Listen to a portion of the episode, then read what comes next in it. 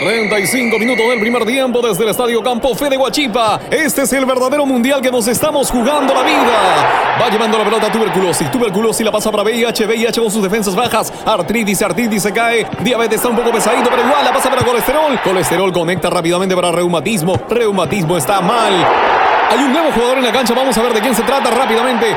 Es un nuevo jugador, se llama Coronavirus. Coronavirus es recontra Gilito, se mueve por todas partes, ejecuta, amaga, patea, gambetea, hace una pirueta teniendo caño, fierrazo, se mete por todas partes. Mientras voy narrando este partido, lamentable lo que está pasando, la gente no entiende, el Minsa está confirmando su quinta baja. Hay muchos detenidos, la gente está infectada, creo que hay más detenidos que infectados. En conclusión, muchos imbéciles en las calles. Gracias a Funerarias, tus ojos se cerraron con su lema, no dejes para mañana si te puedes morir hoy. Donde hay un peruano hay una cerveza cristal, cerveza cristal.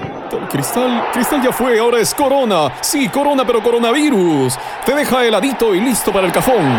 Continuamos con el partido. La revelación es coronavirus. Todo el mundo está paralizado. Esto es una locura, pero tenemos que seguir defendiéndonos, como dijo Bolognesi, hasta quemar el último cartucho. ¡Vamos, muchachos! El pobre médico, las enfermeras, los policías hacen todo, pero no pueden. ¿Qué está pasando, señoras y señores? El arquero, el arquero sale solito, no puede penal. Lamentable lo que está pasando. Estamos perdiendo 5 a 0. No tenemos equipo. Vamos a ver. Coronavirus Virus va a patear el penal, no quiere fallar, se acomoda los pasadores, dispara, ¡gol! ¡Golazo! ¡Golazo de coronavirus!